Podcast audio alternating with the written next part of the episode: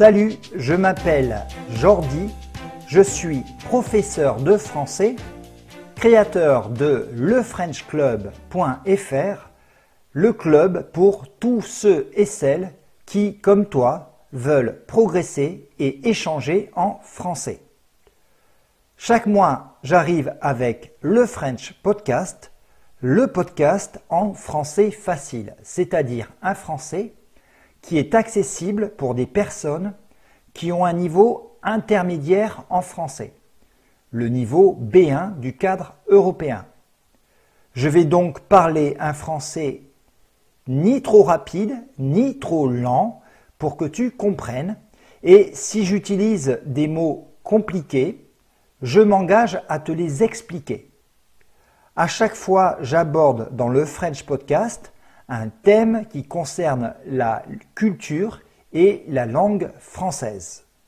Dans ce podcast, nous allons répondre à une question que l'on me pose souvent, que l'on me pose même très souvent, pourquoi il y a autant de joueurs d'origine africaine en équipe de France de football?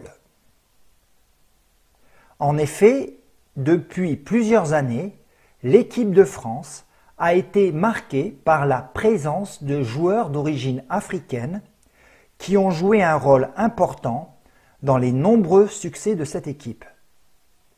Alors, pour te dire la vérité, je ne suis pas un grand amateur de football, je ne suis pas un grand spécialiste de football et je n'aime pas particulièrement le football, même si je m'intéresse au sport de façon générale.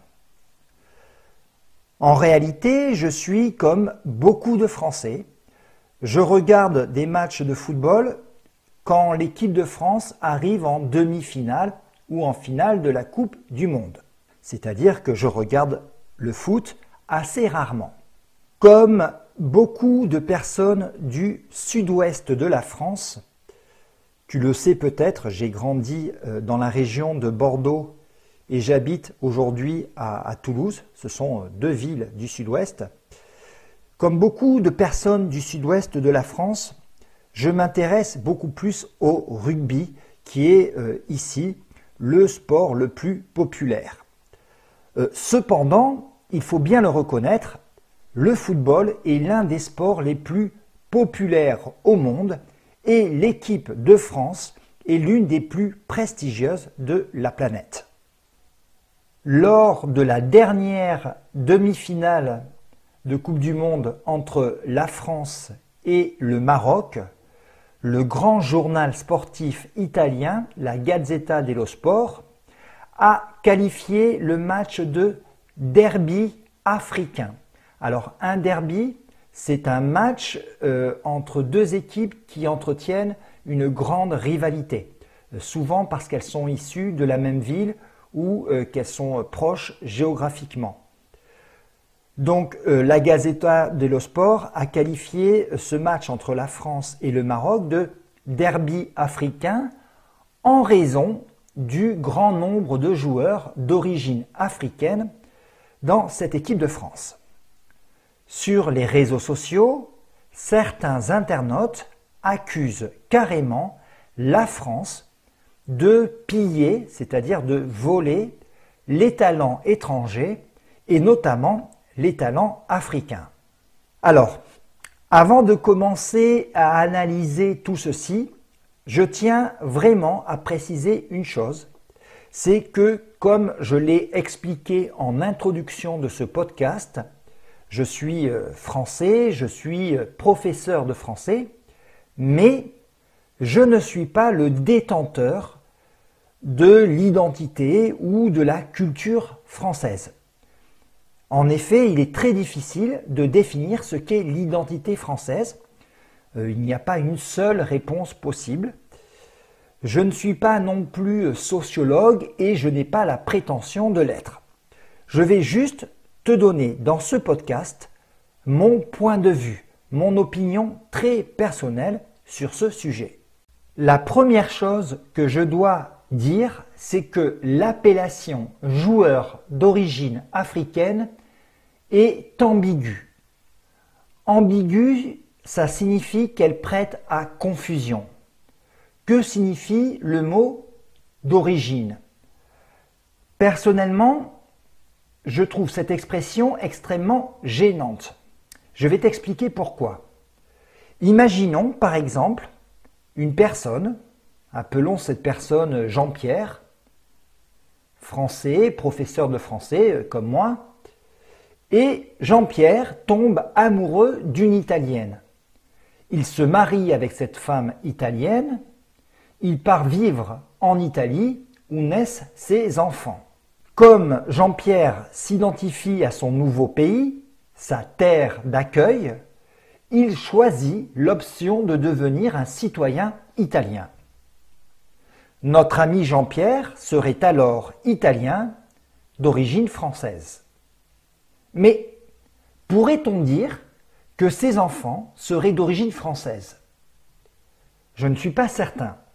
À mes yeux, ces enfants seraient tout simplement des Italiens nés sur le territoire italien. Donc on ne pourrait pas parler d'origine française. Ça, c'est un premier point. Et lorsque je regarde l'effectif des joueurs euh, qui composent cette équipe de France euh, qui a participé au mondial, seuls trois joueurs sont nés dans un pays étranger.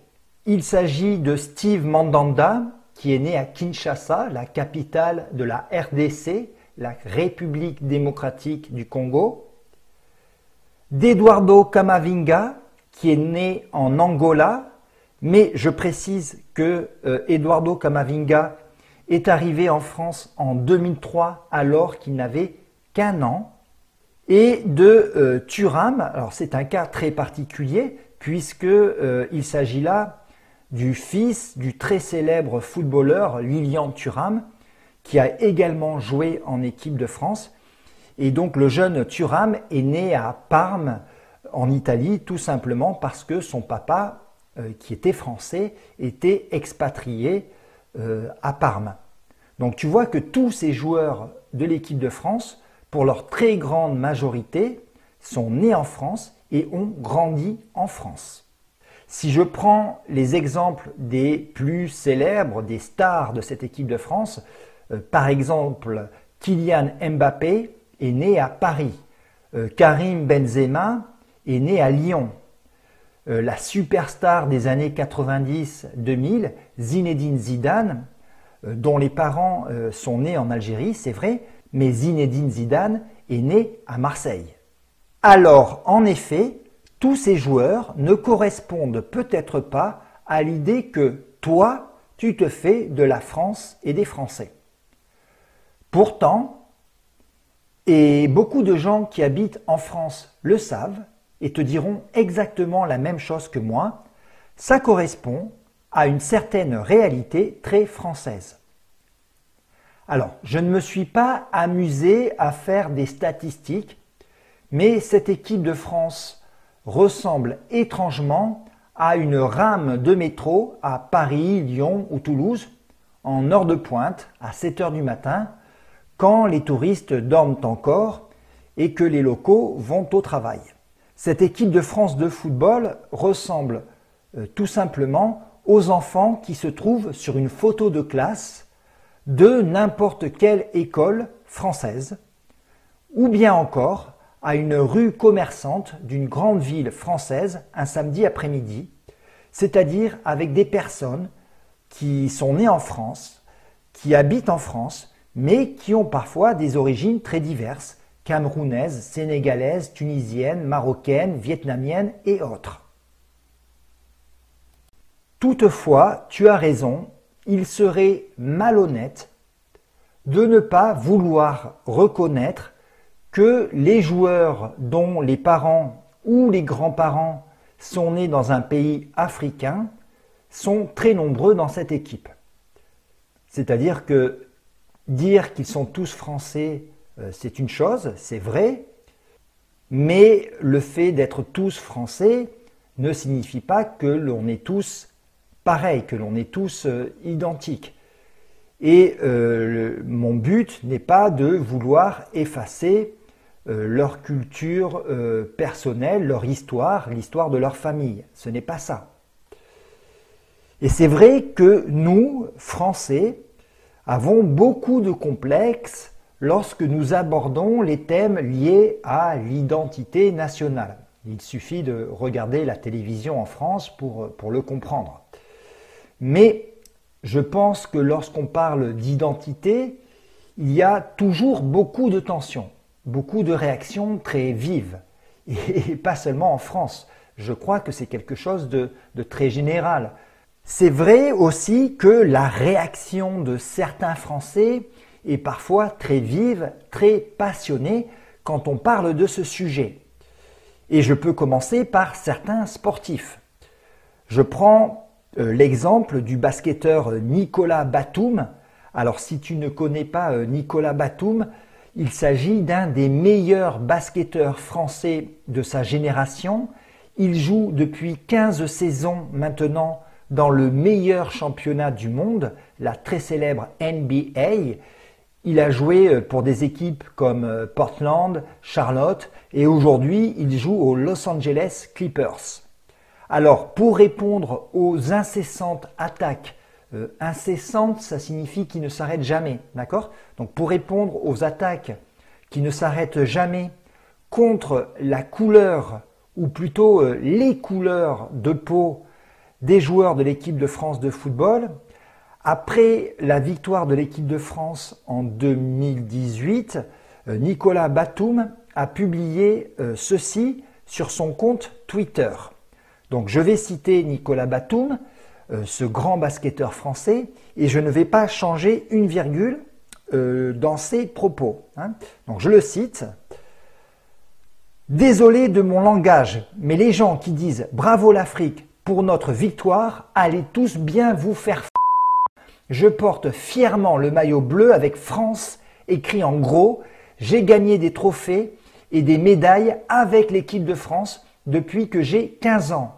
Je chante la Marseillaise, je crie haut et fort que je suis français quand je suis aux États-Unis. Alors oui, j'ai un père et un nom camerounais. Mais nous tous, on se bat et on joue pour la France car nous sommes nés ici, nous avons grandi ici, nous avons appris notre sport en France et nous avons la fierté d'avoir la nationalité française. On gagne pour la France, pour les jeunes Français qui nous regardent et aspire à faire de même et porter haut les couleurs de la France. Soyons fiers de ça. Vive la République et vive la France. Alors, voilà une réponse pleine de passion, pleine de fougue, pleine d'énergie. Et on sent que Nicolas Batum a été euh, vexé par certains propos qu'il a pu entendre après la victoire de l'équipe de France en 2018. Alors, ce qu'il faut que tu comprennes, c'est que le cas de Nicolas Batum n'est pas un cas isolé, ce n'est pas un cas qui arrive seul.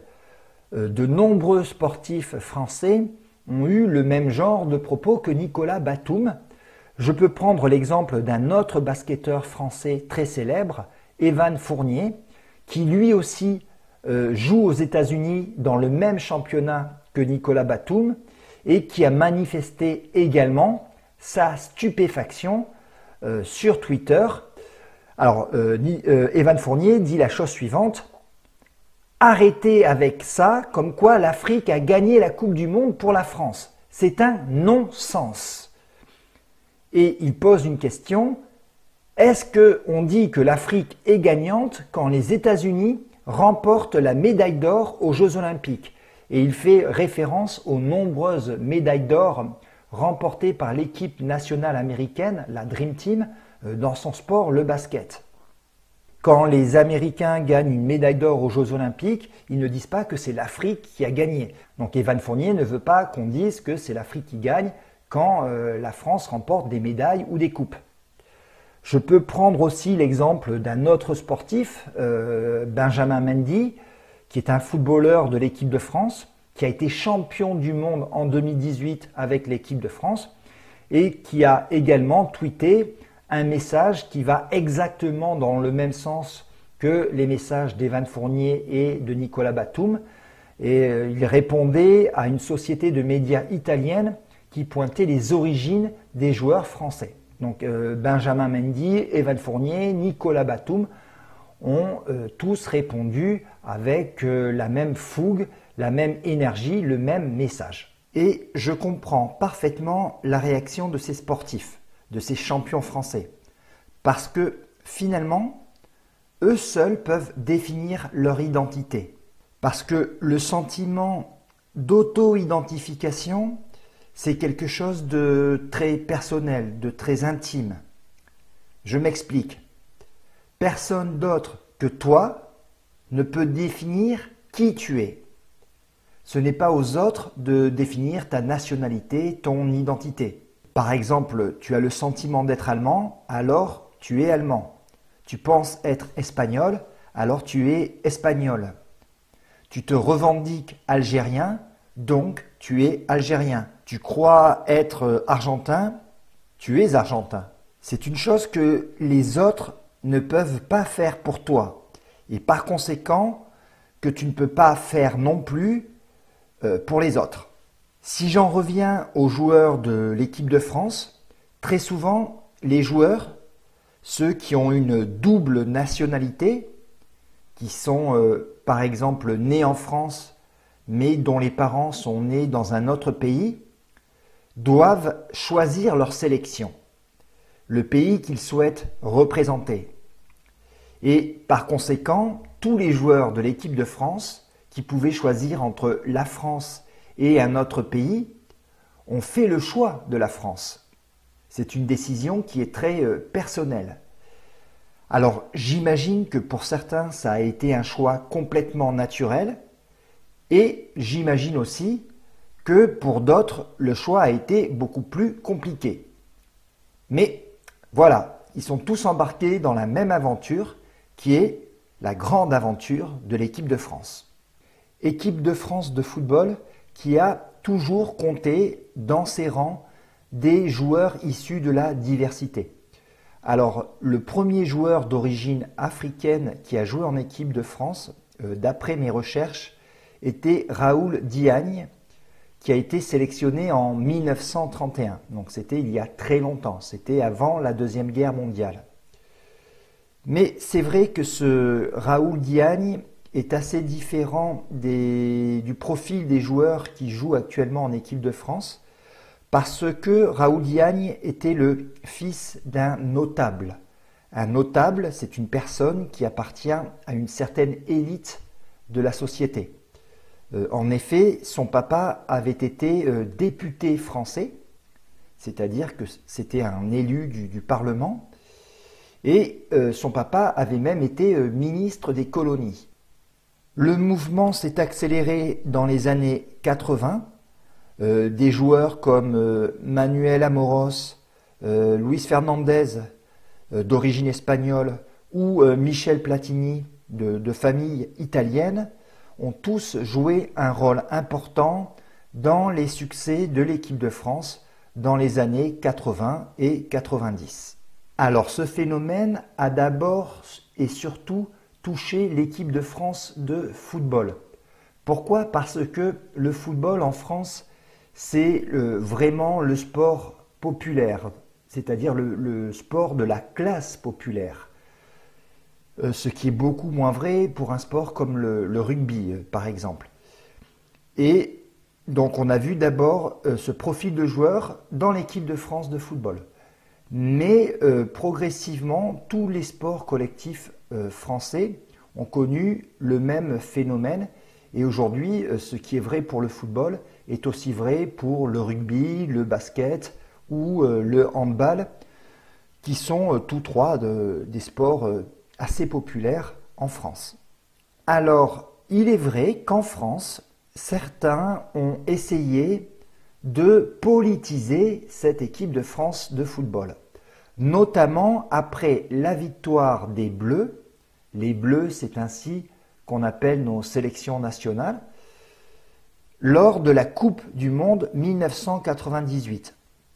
L'équipe de France de football, qui venait de remporter euh, cette compétition, était devenue un symbole du vivre ensemble, euh, car, elle car elle regroupait des joueurs de différentes origines ethniques et sociales qui travaillaient ensemble pour atteindre un objectif commun, remporter des compétitions.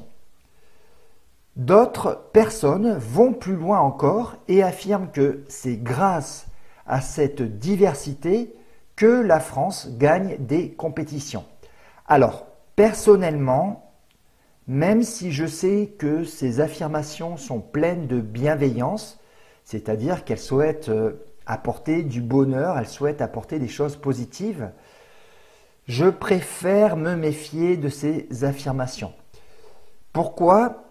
Parce que je crois que l'on ne doit pas tout confondre. On ne doit pas confondre sport et politique. Ce sont deux choses différentes.